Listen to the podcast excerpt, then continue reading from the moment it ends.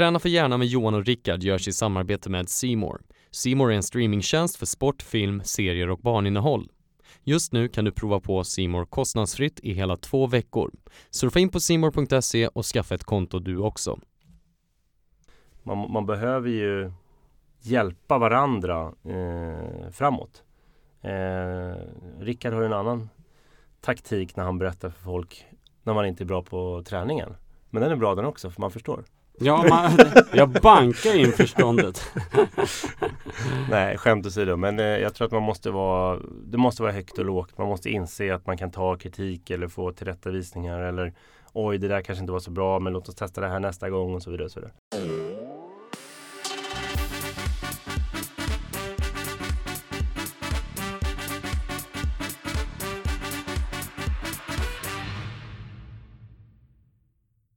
Hej och välkommen till Träna för hjärnan med Rickard Nordstrand och Johan Norén. Dagens gäst, David Rönnberg, som i dagsläget är VD för Indiska. Välkommen David! Tack! Därför vi har bjudit in dig idag, det är för att prata friskvård med företag. Du är en eh, förebild för det. Tidigare VD på AdNature. Exakt. Som, eh, som du tränar väldigt mycket med. Och så tog du med det här in i Indiska. Du är Exakt, jag började tidigt med träning med mina anställda. Det är en viktig del i bolagets eh, frammarsch om man säger så. Vad har du sett för uppsidor med att liksom måna personalen och träna? Eh, men när jag började på AdNature då eh, så var ju det ett bolag som behövde eh, göra stora förändringar. Eh, som bland annat eh, innebar personalnedskärningar och andra förändringar som kan vara påfrestande för personalen. Och eh, för att man ska kunna vara så effektiv som möjligt, eh, speciellt i sådana situationer så tror jag, eller tror, det är bevisat att träning eh, eh, botar stress och att man blir mer klarsynt och kan vara mer effektiv. Så eh, ett bra sätt för att eh, få ja, koll på det helt enkelt att eh, träna med personalen. Men när du blir anlitad som AdNature i det här fallet, om vi pratade din tidigare arbetsgivare, så varför tog du dig an det caset? För det första så var det ju ett e-handelsbolag som eh, starkt varumärke i Norden, i Sverige. Eh, stor potential, en kanal som växer mycket. Eh, bra ägare i form av eh, EQT som ägde bolaget och det var en tydlig agenda vad man skulle göra med bolaget. En relativt kort tidsperiod, två, tre år, eh, som skulle ta att göra de här förändringarna för att sedan bolaget skulle säljas. Så det var väldigt tydligt. Men eh, om man kommer in nu i podden och lyssnar, vem är David Rönnberg? David Rönnberg, 40 år gammal, trebarnsfar. Eh, gillar då uppenbarligen att träna och kanske därför jag är här. Eh, och har varit VD för eh, Brandos innan AdNature och nu VD för eh, Indiska. När vi kom i kontakt med varandra, vi har känt varandra genom flera år, men eh, just genom träning med företag och det, då var det ju via AdNature där vi gjorde ett case. Så vi Exakt. tränade i ett års tid och gjorde en mätning och vad gav resultatet av det? Nej men exakt, det började ju med eh, Det var faktiskt, du kontaktade ju mig Ska vi se hur länge sedan det var då Det var väl Kan det ha varit? Eh, 2014. December 14 eh, Och där var ju då AdNature i en förändringsresa eh, Där du då presenterade ett koncept där man skulle träna med sin personal eh, Jag tränar ju då privat väldigt mycket Och tyckte det här var en eh, intressant sak att titta på och eh, så startade vi det. Vi började träna med ledningsgruppen eh, en gång i veckan. Eh, obligatorisk träning som eh, med efterföljande ledningsgruppsmöten.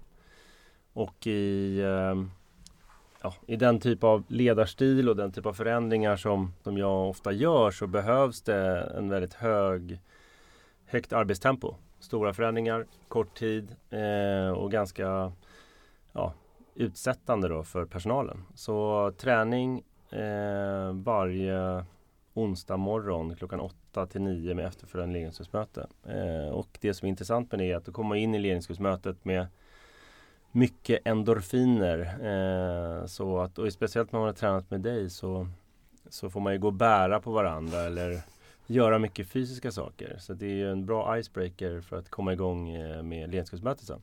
Vi tränar, ni som lyssnar, det, det som David menar med träning som vi kör med de här företagen, det är ju allsidig träning där vi jobbar med muskler för att du ska ha en fungerande kropp. Där vi då kör allt från upppump, armhävningar, rörelse och liksom mycket tidsbestämt. Så du kan eh, träna med vem som helst utan att du känner någon press. Mm.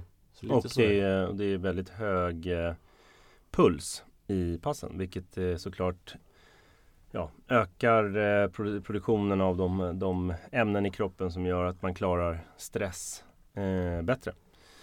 Och eh, så att det började vi och eh, det, mm, efter en period så fanns det ett behov av ehm, Ja, vi la in ett till pass helt enkelt i veckan. Så då, sen på torsdagar till exempel så fick samtliga i bolaget komma och träna.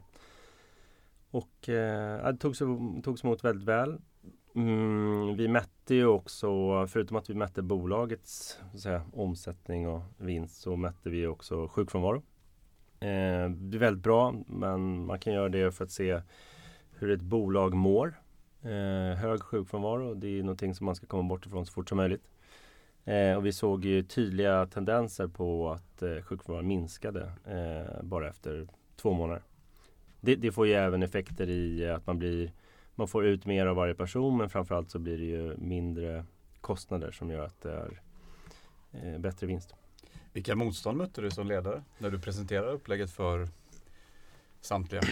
Ja, nu kan man ju säga att Nature var ett bolag där det var väldigt många träningsintresserade personer. Allt ifrån triatleter, klättrare, simmare och en ganska ung personal. Så att, ehm, det var ju en, eh, många tränade ju mycket som det var men eh, när jag skulle då presentera thaiboxningsfys eller vad man nu ska kalla det. Då, så kan det ju kännas lite jobbigt spontant. Eh, eh, så det är en skeptiskt till att gå ner i att liksom, thaiboxning generellt. Eh, att det är en tröskel där. Men, eh, men det är ju bara att komma igång och sen inser ju alla att det är hur roligt som helst.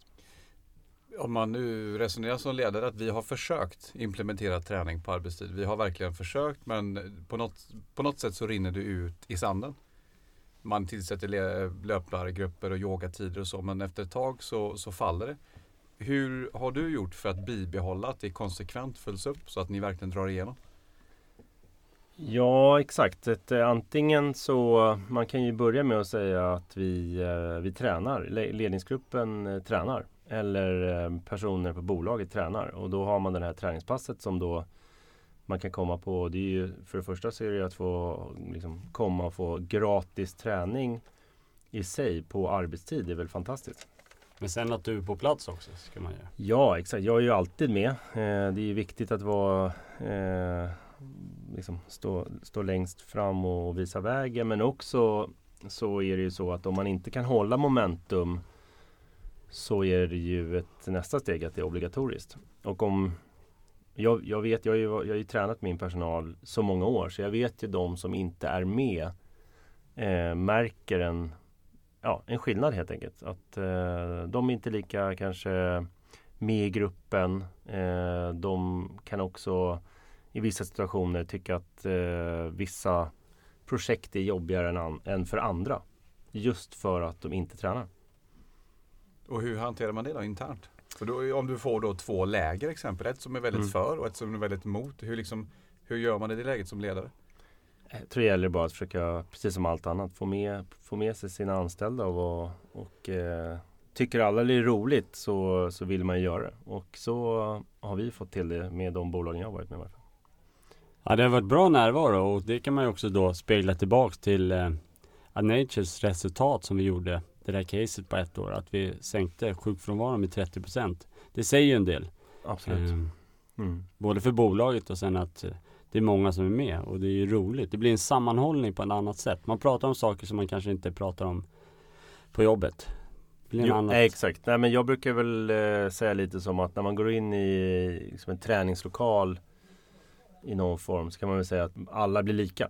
Eh, liksom, man kan ha, ta av sig kostymen eller den här bilden man har med varandra och sen så handlar det bara om att, och träna och hjälpa varandra i passen. Och sen så kanske man står och duschar eh, ihop och pratar där så att det inte bara blir jobb. Jag tror det är superviktigt. Normalt sett ska man alltid man ska göra kick-offer och man ska hitta på. Det här är ju varje vecka. Det blir väldigt naturligt. Varför tror du då? För när, när man tittar nu i massmedia så står du i princip varje dag om de fördelaktiga effekterna av fysisk aktivitet. Vi kan titta på nyheterna och det pratas om det. Eh, men ändå så finns det ju stark motståndskraft i ledningsgrupper och i verksamheter generellt och implementera detta. Att verkligen gå från tanke till handling. Hur har du liksom gjort då mod, liksom att, att, mod, att modmässigt implementera det och stå kvar vid det? För återigen, det är ju lätt att kanske plantera och sen dra tillbaka. Men att verkligen driva processer. Mm. Nej men jag tror att eh, det handlar lite om hur man är som person själv. Och man, eh, jag, jag gillar ju träning. Jag brinner ju för det. Jag märker ju själv att jag mår mycket bättre. Eh, och jag gillar också att, att, att träna med, med mina anställda. Och om jag är med då hela tiden så inser ju de runt mig att, eh, att det är en viktig del. Sen kan man ju anpassa träning. Eh, jag menar, alla personer gillar inte att köra kampsportsfys. Så när jag kom till indiska så, så kändes det lite aggressivt att börja med thaiboxningsträning eh, eller kampsportsfys då. För alla i ledningsgruppen när, när snittåldern då kanske var lite högre än på Adnature. Så då... Uh, Där hade du fördomar helt enkelt. Ja, exakt. eller, eller bara erfarenhet. eh, men, men så då testade vi yoga. För att egentligen så kan man väl säga att det är klart att det är bättre om man har hög puls. För alla studier påvisar ju att 30, 30 minuters hög puls träning flera dagar i veckan eh, ger bättre resultat. Och yoga är ju lite lugnare och mer meditativt. Men, eh, och jag själv eh, föredrar då inte yoga. så att, men, men vi började med det och sen eh, växlade över sakta men säkert till eh, ja, kampsportfys. Så att vi, det var, det var en... du säger det, för när jag sett på träningen när vi kör rörlighet att inte du är yogakille, det, det hade jag aldrig anat. nej, nej, man har sina brister i eh, att man är extremt stel. Men det kan man ju beskylla dig för, för du kör ju aldrig stretch. Ja, det gör vi. Ibland. Mm. Om man tittar på effekterna av fysisk aktivitet förutom att räkna kronor och ören. Vad kan du se för mer effekter? Eh. Vad det har givit eh, både individuellt sett och sen generellt företagsmässigt? Exakt. Nej men det är en kultur såklart. Det är viktigt. Eh, om man tar bort de nominella effekterna så är det ju liksom, det är kultur. Att eh, man, liksom, man tränar, man rör på sig, man man lever liksom hälsosamt. Eh, man blir mer effektiv också på, på arbetet. Eh, och det krävs för att hålla tempot som behövs med allt det som behövs göras på, på arbetet. Och det kan man ju säga att träningen är ju Träningen är en del men sen kommer man ju till arbetsplatsen och då är det samma tempo fast med andra verktyg. Vi har ju jobbat tillsammans där och det känns som att ni har ju lyft upp frågan om stress att ni har penetrerat frågan och, och konkretiserat den vad det innebär. För det som jag möter då är det att man accepterar att man jobbar i en stressad kultur. Det man kan se med en stressad kultur är att den har en, en, en, den har en tendens att vara relativt oeffektiv. Men man tror att man får gjort mycket. Och, och jag uppfattar dig, det jag har lärt känna, att du är otroligt modig och går in och är väldigt blank. Att ta tag i situationer, konkretisera dem och sen eh, göra en förändring om man tittar på ditt ledarskap där, hur har du tränat upp den förmågan? Att verkligen aggressivt ta tag i situationer och, och verkligen sen eh, göra förändringar? Eh, ja, bra, bra frågor. Men man kan säga att med indiska då, då som har varit i rekonstruktion. Det är ju sista hållplatsen innan konkurs då kan man säga. Eh, och det är bara i sig väldigt liksom stressfyllt eh, för personalen och inte veta om man kommer att ha kvar sitt jobb. Så det är det första och det andra är ju att eh, när man hamnar i rekonstruktion så har man ju uppenbarligen för höga kostnader mot intäkter. Så då måste man ju bli av med väldigt stora kostnader. Och eh, i, vår, i vårt fall och i många andra så är det ju det är personalkostnader. Och eh, för oss också butiker. Så vi har ju stängt många butiker och, och tyvärr då behövt entlediga eh, mycket personal. Eh, och det skapar ju stress och orolighet. Eh, för mig då är det tydligt, måste det sätter ju ännu mer då att jag behöver vara extremt tydlig vad vi är och vart vi ska. För i det här virrvarvet så det, kan det vara, upplevas som otydligt vad, vad vi är. Och, eh, och känner man inte att man står på fast mark, då blir man ju väldigt stressad. Så att eh, det vi gör, är, det som har gjorts då i samtliga mina arbeten är att man, eh, man lägger upp en konkret förändringsplan. Eh, som beskriver vad vi är idag och varför man hamnade här. Och sen så eh, massor med olika projekt eller saker vi behöver göra för att komma till vinst eller då komma igenom det här. Och det kan ju vara 12 månaders eh, perspektiv. Eh, men att det också håller samtliga informerade om eh, alla projekten och eh, hur de går. Och man kan ju göra det väldigt enkelt. Det kan ju vara rött, det är inte så bra. Då de inte liksom gjorda gult är påbörjade och grönt är klart. Så att i, Va, vad menar du nu med? Alla förändringsprojekt då. Man kan säga så här att vi På Indiska till exempel så behövde vi stänga en del butiker för att få ner kostnadsmassan. Vi var tvungna att göra eh, om eh, betydande Struktur. saker, strukturer. Ja. Eh, och då kan man ju då till exempel säga att eh, vi behöver stänga tio butiker, förklara varför. Eh, projektet är rött från början och sen så blir det gult när det är påbörjat och sen blir det grönt när det är klart. Då håller man alla med i den här resan. Även fast eh, man kanske inte ser det varje dag i siffrorna. Eh, och det är ju för att skapa en tydlighet och förståelse. Och i tillägg till det för, ja, ta in duktiga personer som kanske föreläser om vad det här innebär i sådana här miljöer. Och också lägg på träning. För det som jag tycker är otroligt spännande nu om man ska översätta det du säger. För du kanske så att man lyssnar och känner att jag är ju inte VD på ett företag eller jag sitter inte i en position där jag leder andra människor. Det är ju det interna ledarskapet. Att göra en personlig rekonstruktion. Där man kanske själv känner att, och då kan man ju byta ut ordet konkurs till att jag är på ett ställe där jag inte vill vara. Och, och sen säger du någonting som är här då att göra det tydligt vart man är och varför. Bara där känner man att många har ett motstånd för att ens se sig själv. Man skyller på andra. Eh, när man liksom lägger då, man skuldbelägger utanför sig själv.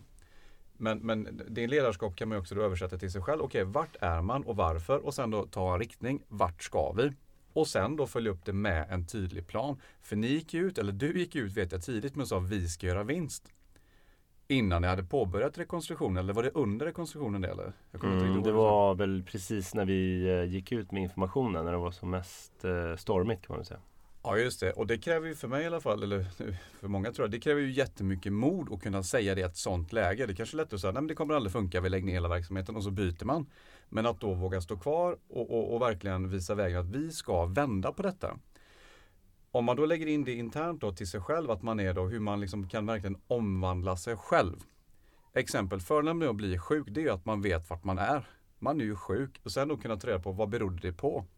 Och sen igen då kunna ta en riktning. Och i min värld så kan man översätta det till både kondition, om man nu ska göra viktuppgång eller viktnedgång. Att man är väldigt specifik och tydlig. För min tolkning är att man är väldigt, ibland kanske är lite otydlig. Exakt. Nej men eh, tydlighet vart vi är och vart vi ska. Sen har ju alla ett val att vara med på den resan eller inte. Och känner man att det här är ingenting för mig. Det kommer vara påfrestande eller jag tror inte på de här förändringarna eller jag känner inte att jag behöver arbeta i en sån här miljö och så vidare. Det är ju upp till samtliga personer. Men de som är kvar och vill göra den här resan de, ehm, de, de kommer också ha något väldigt roligt framför sig och det har ju visat sig. Det spelar ju egentligen ingen roll om det är ett arbete eller om man gör ett lopp. Ni vet ju själva att liksom ja, jobbigare utmaning det är desto skönare är känslan när man kommer i mål. Eh, så att man kan, då, då, kan man säga att indiska är, var ju väldigt tufft mål. Eh, och vi är ju inte, vi, vi är inte klara. Men eh, så, så att de som är med på den resan eh, när vi lyckas, vilket vi absolut kommer göra, då um, blir det ännu skönare.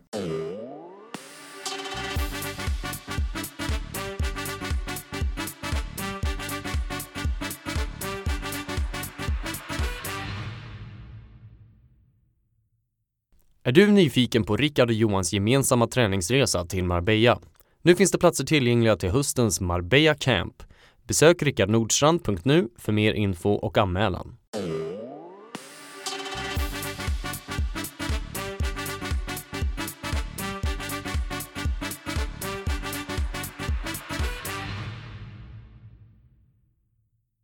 Hur ska du omvandla din thaiboxningskarriär? Ja. Hur tuffare motståndare som du mötte i stjärnorna måste ju också vinsten varit. Jo men var, så var det ju lite. Men någonstans som eh, David pratade om här tidigare, det är väl att när man har uppnått de här målen efter ett tag så Så finns det ingen som, som driver en och då, då, då är det dags att sluta. Så var det för min karriär. Jag hade vunnit det som gick att vinna och kände att det inte fanns någon mer drivkraft. Och I samma veva fick jag barn som liksom jag la all min fokus på. Så, Mm. så var det för mig. Om man tittar tillbaks då, för, för rätta mig om jag har fel, men du är Sveriges yngsta börs-VD. Det var länge sedan. 28 år fyller du va? Ja, jag fyllde då, men eh, jag tror det var 26 faktiskt. 26 till och med, Mm. okej. Hur vågar man ta ett sånt beslut och hoppa på det? Eh, nej men då var jag nog bara dum. Eh, och inte hade någon erfarenhet. Eller rädsla för den delen. Eh, vilket man har betydligt mycket mer av idag. När man har tre barn. Men, ehm, nej, men då var man väl eh, Ja, man, man kunde utsätta sig för risk helt enkelt. Idag tänker man ju till och försöker analysera och göra, göra sin egen bedömning innan man hoppar på saker. Precis som för alla andra. Men det var ju en kul utmaning som eh, som också blev en bra lärdom hur, hur, hur det fungerar. Men hur gör du då? Man, man kollar på indiska nu kommer in. Det är röda siffror överallt och sådär. Och att komma till den här arbetsplatsen som är ett, förlåt, ett sjunkande skepp och sen liksom rädda det här. Alltså, hur hittar man motivation? Är det att sätta upp liksom små, små liksom positiva Ja, Saker på vägen, Nej, eller? men det, jag tror att det, det beror lite på hur man ser på saker. Man kan ju titta på siffrorna och säga att det är jätterött och det här kommer aldrig gå. Eller så kan man titta på dem och säga så här, jag vet att de är röda. Men vi gör väldigt många bra saker som kommer bli gröna eller svarta. Så jag tror att det handlar om sin syn. Och det är generellt på om det kommer lyckas eller inte. Eh, för mig är allt möjligt. Men hur kan du hålla det lugnet? Alltså det är en lång plan gissar jag. Det här gör man ju inte på ett år kan jag tänka mig. Nej men det, det brukar lösa sig. Eh, det är ju väldigt många, ni kan ju tänka tillbaka själva hur många gånger ni har sagt att Nej, men tänk om det här händer eller tänk det här. Och så händer det inte. Men det är inte så många gånger ni går tillbaka och tänker så här. Det där som jag trodde skulle hända, det hände inte. Gud vad bra. Nu stärkte jag mig, nu går jag vidare. Man, de här att man ska tro hela tiden att det blir dåligt och sen om de inte blir dåliga då reflekterar man inte över det utan man bara fortsätter. Och jag tror har man inställningen att det, det löser sig. Vilket det brukar göra. Ja, men nu, det är ju fantastiskt. Det är inte, tror jag inte alla människor som kan liksom sprida den positiviteten som du gör och hålla den här gruppen och se möjligheter. För det är ju en stor apparat som du ska ro i hamn. Mm. Och därför så är det superviktigt att få ner det i tydliga eh, projekt eller så att man kan mäta det. För att om du ser eh, omsättning och resultat, det består ju av hur mycket olika saker som helst påverkar. Det kan bli ganska stort när det kommer emot dig. Men om du benar ner allting i massor med olika projekt eller delar som påverkar så blir det så mycket enklare att se om, de, om det är bra. Till exempel hur är trafiken till våra butiker? Är den upp eller ner? Ja, den är på väg uppåt. Okej, trend åt rätt håll. Liksom. Eh, hur, hur går det med personalkostnaderna i våra butiker? Ja, den är på väg neråt. Okej, positivt, åt rätt håll. Ja, man får bena upp alla de här sakerna för att alltihop blir tufft. För då Men ni- kom, ja, förlåt, ta den. Men, men eh, ni har också gjort en ny kollektion nu här för sommaren. Eh, som inte har funnits förut. Eh, exakt, vi gör väl, eh, vi gör, eh, jag är inte specialist inom produkt men, men vi, vi gör nya kollektioner löpande, släpper sex kollektioner då per år. Och framförallt så har vi fått in ett helt nytt inköpsteam då, då. Fått in väldigt duktiga medarbetare. De har, som har gjort det bra tidigare då, i andra bolag. Som, som vi har lyckats rekrytera till Indiska och det är ju människor är ju helt avgörande. Om man tänker på den här punkten så säger, eh, för ni är idag 550 anställda. Ja, cirka. Och om man tar den punkten mycket att göra. Det Mm. låter ju ändå som rätt omfattande. Och du är inne på det här med att tydliggöra. Jag vet du pratade, vi pratade tidigare om det här med, vad kallar du för, skala elefanten, vad kallar du det? Skiva elefanten. Skiva elefanten, vi tar honom precis, skala löken, skiva elefanten säger sig. Ehm, hur, eh, hur gör ni internt då? Eller, då är det två frågor. Hur gör du internt att kunna sortera all information? Och hur gör ni internt att ha en intern kommunikation som är hanterbar? Mm. Supersvårt, eh, verkligen. Det, det är någonting som som är oftast väldigt svårt att man sitter i ledningsgruppsmöten och har väldigt tydliga agender och alla har sina ansvarsområden och sen gäller det att få ner det till, till alla i bolaget så att alla känner och får samma information så att man har insikt och det är väldigt, väldigt svårt. Men vi, vi jobbar med, eh, vi har en väldigt tydlig eh, den här förändringsplanen då som vi pratade om eh, som, som berättar vart vi ska och vad vi var. Med alla dess projekt som behöver göras. Den går vi igenom varenda onsdag på varje ledningsgruppsmöte. Hur vi ligger till. Respektive avdelning. Och sen efter varje ledningsgruppsmöte så går vi igenom och ser hur vi ska kunna kommunicera ut det. Och då är ju respektive ledare ansvarig för att kommunicera ut det till sin personal. Utöver det så har vi dragningar där vi bara drar ihop alla på huvudkontoret och berättar lite om hur det går och vad som händer. försöker vi göra ett antal gånger per säsong och sen utöver det så eh, förutom att jag åker runt och är i butiker och träffar personal så skickar vi vd-brev som summerar. Men, men fortfarande väldigt svårt att få det perfekt. Och för egen del då? Hur gör du för att hantera all information som du Jag försöker, eh, jag försöker verkligen tänka på vad som gör skillnad. Eh, vissa frågor kan kännas för en själv som att de är lika stora för bolaget. Men det är så viktigt att prioritera det som faktiskt gör skillnad. För det kommer ju upp oändligt med projekt och frågor hela tiden. Att kunna välja där och prioritera. För att eh, man mäktar inte med. Eh, man måste ju prioritera sin tid. Hur ser en träningsvecka ut för dig David? Ja, eh, måndag, tisdag träning 7 till 8. Onsdag träning med, ledning, med ledningsgruppen.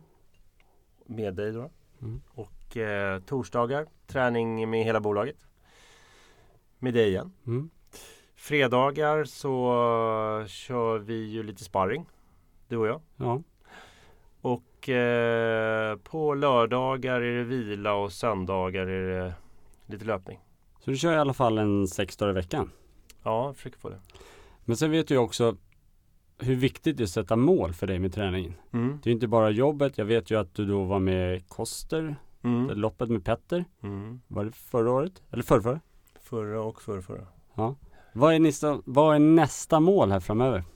Jag har faktiskt inga sådana här eh, Jag tar det lite som det kommer. Roliga utmaningar. Jag blev ju inslängd i en ring där också på grund av dig. Just Gick det, en Café Opera. Exakt, thaiboxningsmatch. Hur var det? Att känna det, den Mm. nervositeten och, och den, för det är ju en speciell känsla att Mm. kliva in i en, i en match, boxningsmatch Mm, mm. som det var, en thaiboxningsmatch i det här fallet. Exakt. Nej, det var ju, det var ju otroligt speciellt. Alltså det var ju långt utanför sin comfort zone. Det kan man ju Säga. Ja. Hur, hur men, kändes det eh, nej, dagen men det innan? kändes, det kändes eh, För det första så var det ju kul för att man eh, var ju, liksom, Man var ju verkligen tvungen att träna Jätte, jätte, jättemycket så att vi var, varenda, efter varje pass så kändes det mycket skönare i och med att man visste att den här matchen kom närmare och närmare. Så att man behövde inte, det var ju svårt att dra bort förklaringar att man inte skulle gå och träna i varje fall. Men, ehm, eh, men ju nä- närmare kom, jag kommer ihåg det, du sa det att innan veckan innan, så, eller veckan innan så sa du att eh, ni kommer tro att ni är sjuka eller ni kommer skylla på alla möjliga saker. Det är så precis var det ju. Liksom, små saker försökte man ju förstora upp och säga nej men jag kanske inte kan gå. Och, vet, man hade de här inre demonerna. Men, eh, men det var ju bara ånga på och sen eh, för mig släppte det vid invägningen. Fram till Mm. invägningen tyckte jag att det var jobbigt men från invägningen så var det ju Ja, släppte stressen eh, eller liksom det här påslaget och sen kan man väl säga att i, under matchen så var man ju radiostyrd. Minns du något? Av matchen? Eh, lite grann. Ja. Mm. Örfilen i rondpausen. Ja, nej exakt. Jag åkte på en, en, en smäll och det var av min tränare i härligt. Ja. Men, men hur kände du efter? Du som vi pratade tidigare om, du har gjort olika lopp men det här var ju någonting som, som du aldrig hade gjort tidigare. Det var ändå att gå en thaiboxningsmatch Och hur kändes det efter? Nej, men När det hade gått den. absolut. Jag, eh, förutom att man hade kanske ont i kroppen och så, så var det ju otroligt skönt eh, efter. Och det var det jag menade, att liksom, ju, ju större utmaning desto skönare är det efteråt. Eh, och jag kände verkligen att det spelar ingen roll om man vinner eller förlorar. Det är klart efteråt, en vecka, så här, "Åh, jag vann, det var kul. Men, men eh, var, var bara gjort det. För den påfrestningen var, den var, den var, liksom, den var ju väldigt kort. Så det var inte så fysiskt jobbig så eh, som kanske andra saker man har gjort. Men det var ju mer eh, psykiskt. Eh, de här andra loppen som med swimrun och så vidare. Det är ju, alla har ju sina brister. Jag vet att du har ju testat simma. Ja, jag gjorde det med Johan här. Och, och, och Johan kan ju berätta hur det gick. Hur, var jag lovande? Ja, men hur säger det? Du har ju det i dig. Du vet bara inte om det. Nej. Jag fick verkligen en känsla av att jag kommer dö. Ja. Det var svårt när man inte har testat att simma öppet hav utan bara simmat 25 Mm. meter i pool där det är ganska varmt. Och det klarar man ju, kråla. Men, men öppet vatten, det var en helt annan sport. Men det som är roligt med den eh, träningen eller med thaiboxningen eller vad det nu är, om man inte har gjort det. Det är det som är kul, att testa. Jaha, nu ska jag lära mig att kråla i några kilometer öppet hav. Hur är det ens möjligt? Och sen då hela hur man gör. Man går till en tränare, man lär sig att kråla. Eller med thaiboxningen, vi tränade tekniker, gjorde allting. Man är flera som tränar ihop. Sammanhållningen. Det är liksom under många veckor. Hur Så- kul säger du? Man frågar om hjälp, man söker till bra personer för att få då bra träning. Så, Exakt. för Mm. det finns ju faktiskt ingen nyckel eller facit till framgång. Utan det gäller ju att träna eller plugga eller Ja. så är det ju bara. nöta på helt enkelt. Men, eh, och därför är det ju nästan ännu roligare då om man inte har eh, gjort det sedan tidigare. Ja, då har man testat det. Och sen kan man ju eh, göra något annat.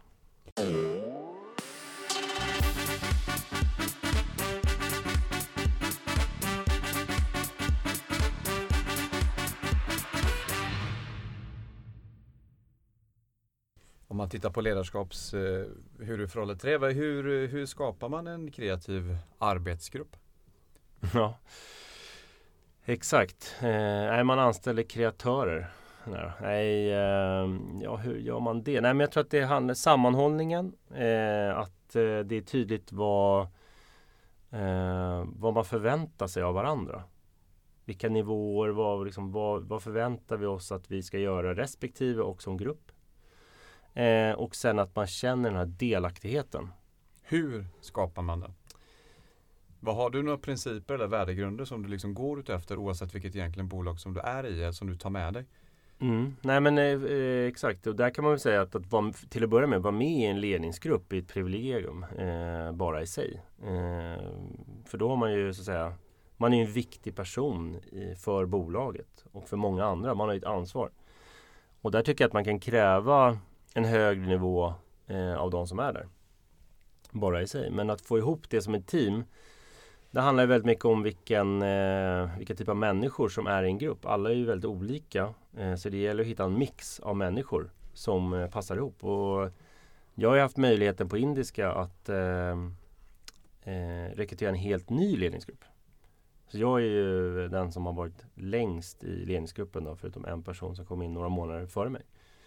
Så vi är ju tio personer i ledningsgruppen på Indiska och alla har rekryterats in ja, efter mig.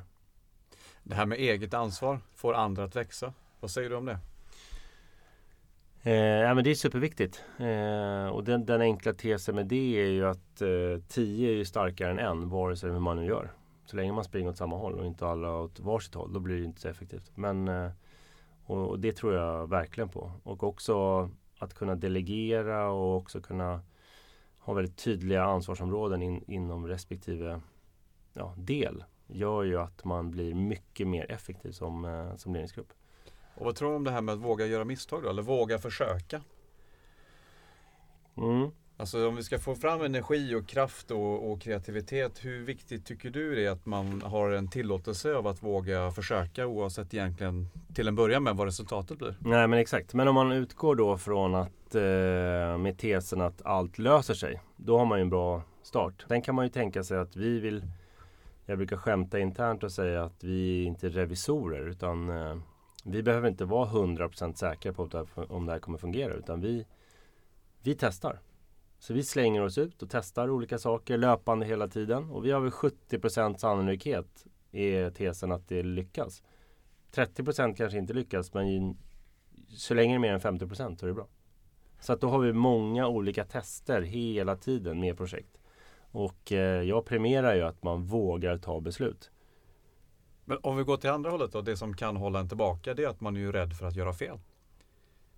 Ja, men om man gör ett fel och alla är med på att man tar ett beslut så, så är ju alla med på det. Då är det ju inget farligt. Nej men det känns ju när, när vi pratar att det är 500 anställda och sådär. Det är ju och sen när du anställer i ledningsgruppen så här, du ju, måste ju verkligen ha en magkänsla om att hitta rätt personer. Är du liksom en människokännare och vad kan man säga? Hittar mm. du bra personer? Hur har du fått den egenskapen? Eh, ja, alltså det är alltid svårt att prata om sig själv i, så, men eh, Nej men jag tror det. Jag tror, jag tror att det, en, en styrka är att eh, som då det finns ju många nackdelar då, men en styrka man har är ju att eh, ha en positiv inställning. Att man tror att det löser sig. Det är väl liksom det, det primära. Att man eh, ser eh, utmaningar som just en utmaning. Att det går att liksom övervinna det. se en lösning. Se lösningar. Ehm, och, ehm, och det tredje då är att få med sig människor som också har en energi, driv och samma synsätt. Jag vet att Johan var föreläste på indiska där och vad, vad var huvudsaken med det? Vad var mm. Vi hade ju um, det var väl eh, strax efter vi gick in i rekonstruktion så var det ju eh, Det var väldigt viktigt att få folk att förstå eh, hur man kan påverkas i sådana här situationer det är ju ändå sitt arbete, sin lön, sin inkomst som är otroligt viktigt. Eh, och är det oroligt och det känns oklart vad, vad, vad liksom ett bolag är på väg. Eh, då tror jag också att det är viktigt att få information om hur man kan se på saker som person. Eller om man känner saker. Och det är kopplat till oro och stress. Och vad var, vad var det du pratade om då Johan? Vi tittar väl på hur man kan vrida och vända eh, på sig själv. Vilket ansvar man kan ta i det som händer och hur man liksom kan omtolka.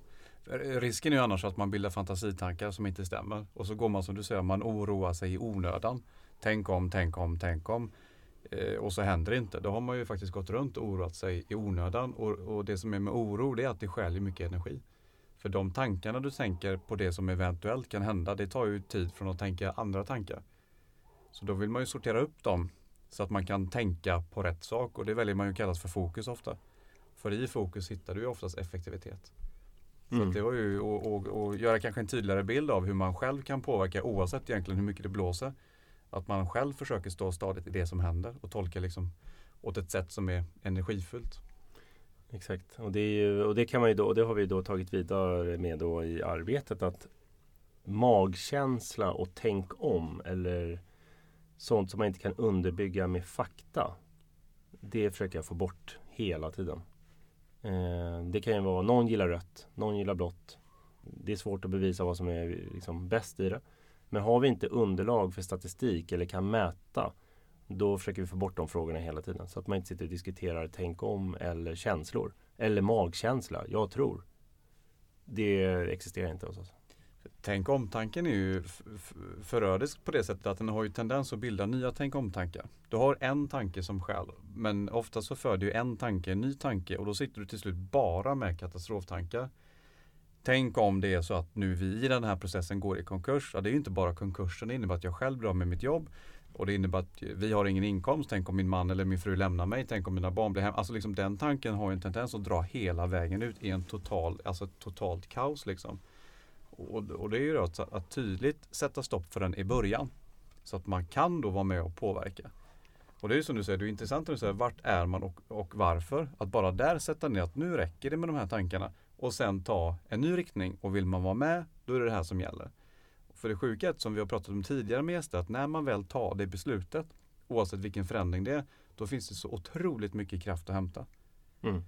Nej, det var ju också ett skede, kommer jag ihåg, eh, där det var, där det var viktigt att eh, ha med sig rätt anställda på resan. Att man kunde där välja, liksom, ska jag gå av här nu? Eller eh, ska jag vara med på resan?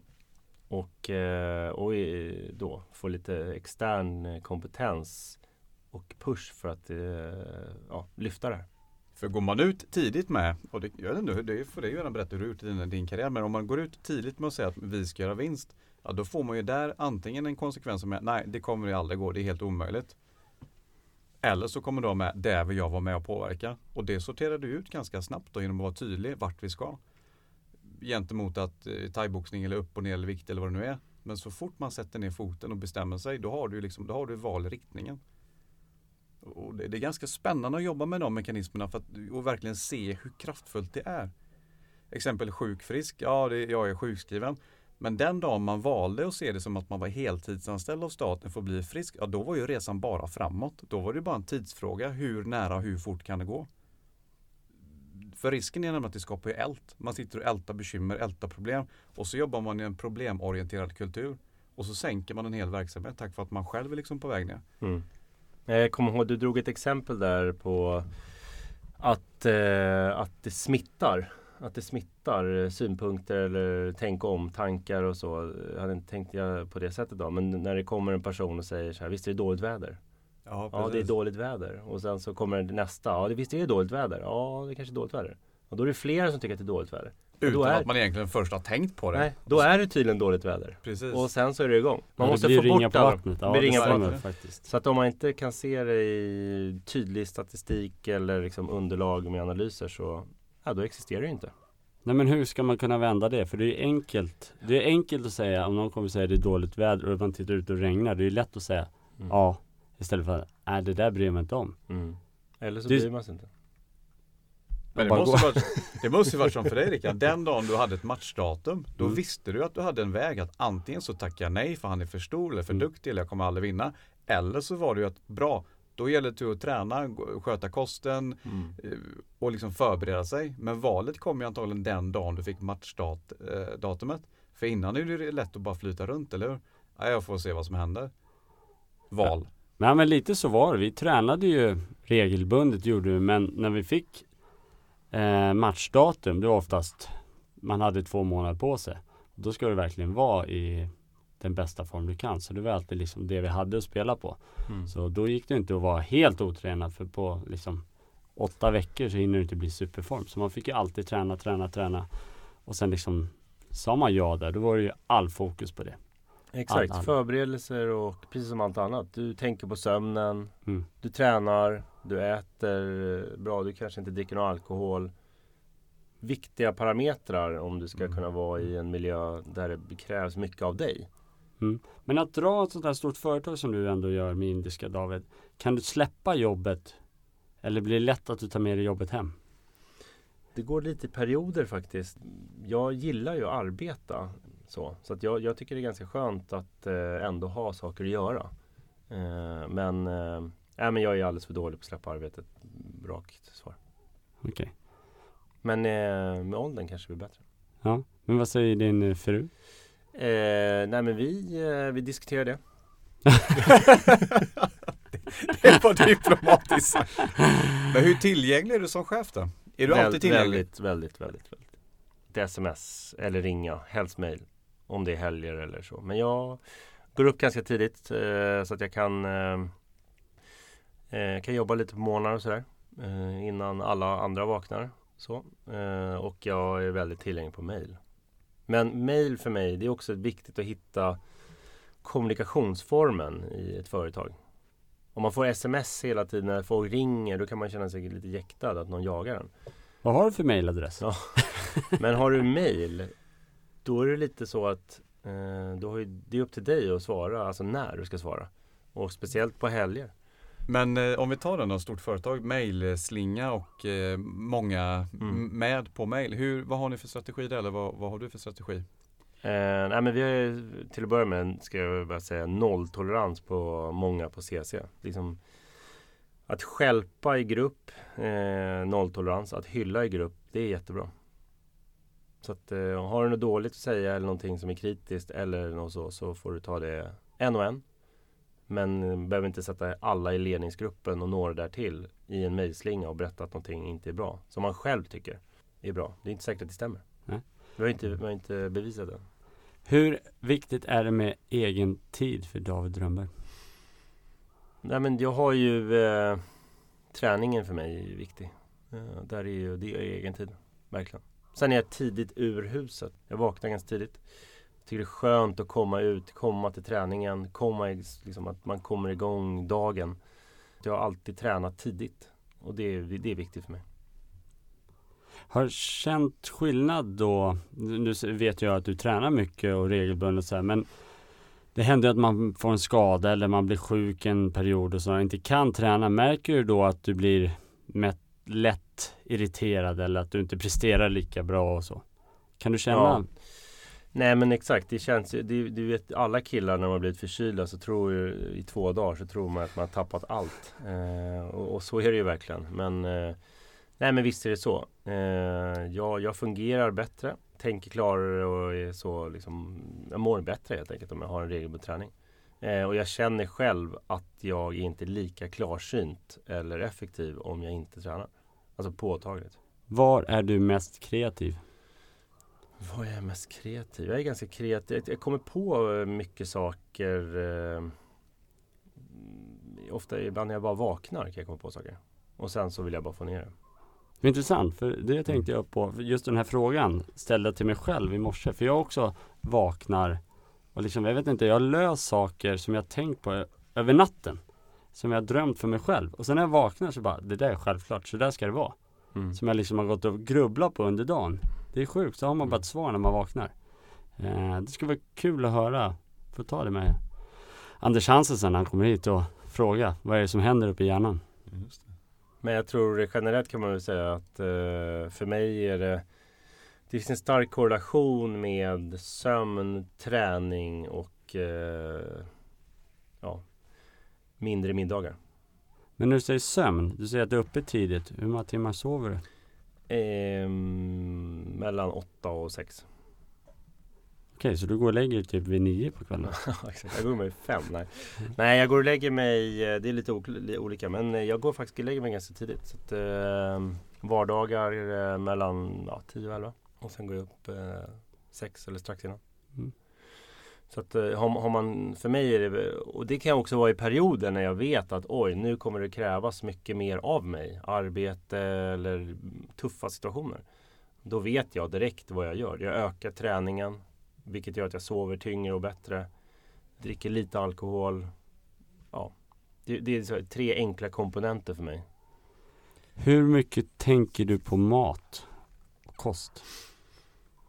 Eh, ja, hur långt är ett snöre? Men eh, det är väl eh, Det är inte så att jag Jag tänker på mat, helt klart. Men eh, jag äter inte eh, så mycket kött. Jag äter mer fisk och kyckling. Jag äter mindre kolhydrater.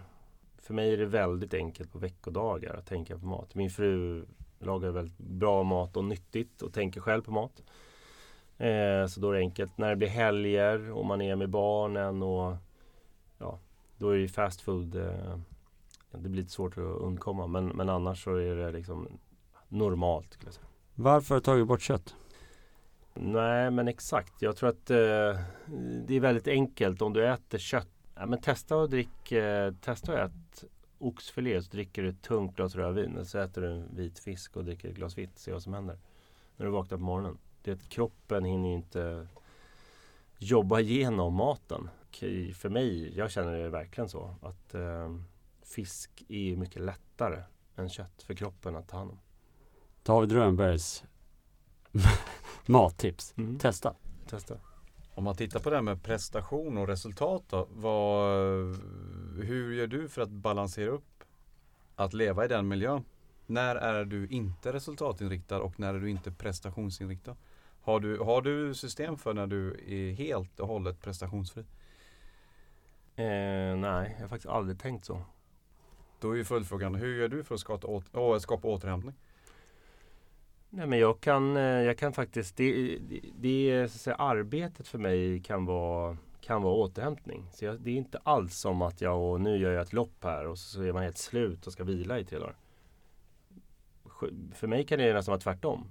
Alltså jag kommer till jobbet, det är mina arbetskamrater, ibland gör med, man jobbar, man är i den miljön.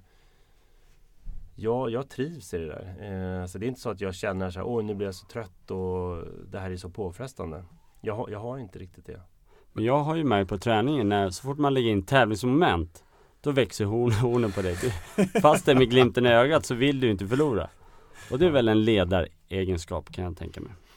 Som du har. Eh, ja exakt. Nej men eh, ja, det är men säkert. Eh, helt klart. Men det är ju ändå intressant det här du säger att du liksom återhämtar dig i arbete. För arbetet ofta har ju en, en tendens att få en negativ klang. Att det förknippas med någonting negativt om man kanske är på fel plats. Och det känns ju ändå som att du eh, älskar det du gör. Att du tycker att det är roligt, att du får energi av det. Hur, vad tycker du? Hur ska man hantera sig själv om man är på en position eller en plats där man absolut inte trivs? Mm. Jag har ju något, på något sätt eh, konstigt nog dragit mig till sådana här situationer där den liksom, vad ska man säga, normala personer normala personer kanske inte helst vill vara. Alltså när jag var VD för Brandos så jag kom in där när de också hade gått i rekonstruktion. Så det var ju väldigt tufft och stora förändringar. Och Ad Nature var ju också stora förändringar och ja, indiska. Så att jag drar mig lite till, till sådana uppdrag där det kanske är lite extra turbulent. Eh, och det är inte för att jag inte gillar det. Tvärtom. Jag tycker att det är ganska jag tycker att det är kul. Jag gillar att vara i den miljön. Men gillar man inte att vara i en sån miljö, då ska man inte vara i en sån miljö. Det, det är självklart. Man ska inte Det finns ju så mycket olika saker att göra. Eh, och man ska, inte, man ska inte gå omkring i vardagen och inte trivas. Då måste du bryta det därifrån. Precis likadant som att det är lika viktigt att få bort negativa saker runt dig. Om du känner att det är saker som dränerar dig eller negativa personer eller sånt. Det är det första som jag försöker få bort direkt. För det skapar verkligen eh, negativitet i mycket större omfattning än vad man tror. Så att eh, omger du dig med personer som är positiva och ser möjligheter och allting, då blir du själv per automatik mer glad. Liksom. Och då går det ju lättare. Men om det är alla runt dig sitter och gnäller, ja då går det inte. Och vad är en stark, vad är, vad är en bra ledare för dig? Eh, nej men eh, jag tror att eh, bra ledare är för det första karismatisk såklart så att man tror. Det ska ju vara liksom också att det är visionärt att, ja, att man ska tro på målet eh, vart man ska. Och det ska vara väldigt tydligt. Eh, det ska vara ris och ros. Det ska vara tuff kärlek. Man kan ju, jag menar, jobbar man tätt så ska man ju också kunna berätta för varandra att äh, men det där kanske inte var så bra. Utan att man ska se det som ett påhopp. Utan det är ju bara man, man behöver ju hjälpa varandra framåt. Rickard har ju en annan taktik när han berättar för folk när man inte är bra på träningen. Men den är bra den också, för man förstår. Ja, man, jag bankar in förståndet. Nej, skämt åsido. Men eh, jag tror att man måste vara Det måste vara högt och lågt. Man måste inse att man kan ta kritik eller få tillrättavisningar eller Oj, det där kanske inte var så bra, men låt oss testa det här nästa gång och så vidare. Och så vidare. Hur gör ni nu då på jobbet? Johan har ju varit där och föreläst och så, upp negativitet och det här. Märker du om det blir någon sån grupp? Går du in och klyver den direkt eller har ni någon liksom grupp som tar hand om det? Hur jobbar ni med det? Nej, men vi har ju HR precis som, som alla andra. Eh, men jag är väldigt direkt med, speciellt med alla i ledningsgruppen. Eh, väldigt öppen och tydlig. Om man mm om min ledningsgrupp skulle säga några saker om mig skulle alla säga att jag är väldigt rak och tydlig. Och har ing, egentligen inga problem med att vara det heller. Eh, som kanske kan upplevas ibland som eh, ja, ska man säga. Men det känns ju som, om, om man går tillbaka till träningen när ni tränar med ledningsgrupp, det känns ju som en stor familj. Ni skrattar tillsammans, ni svettas tillsammans, det är liksom, det är glädje ja. eh, i den här gruppen. Mm vad jag kan se utifrån i alla fall. Nej men exakt, och det, det gäller ju att skämta också. Det är, att se saker med lite humor är väl fantastiskt. Jag har varit med flera gånger när jag har dragit skämt som inte riktigt hade gått hem. I andra kulturer, till exempel i Indien som har en helt mm. annan eh, kultur. Så, så, så man, får skäm, man måste skämta lite. Det, det ska vara kul också. Och det är ju även på träningen så kan man ju hålla på och skämta med varandra som du vet om att vi gör. Ja. Eh, så det är verkligen långt Jag tycker det är fantastiskt. stelt. Liksom. Det Eh, sprider verkligen, verkligen glädje. och lika så ska det vara på jobbet. Det, är ju, det ska ju vara kul också tills eh, målet. Alltså resan ska ju vara kul. Inte bara målet. Jag är sjukt tacksam att du tog dig tid och kom hit och pratade. Eh, och önskar all lycka till med eh, Indiska och eh, vi syns framöver. Tack snälla David. Stort tack David. Tack. för att du kom hit. Tack.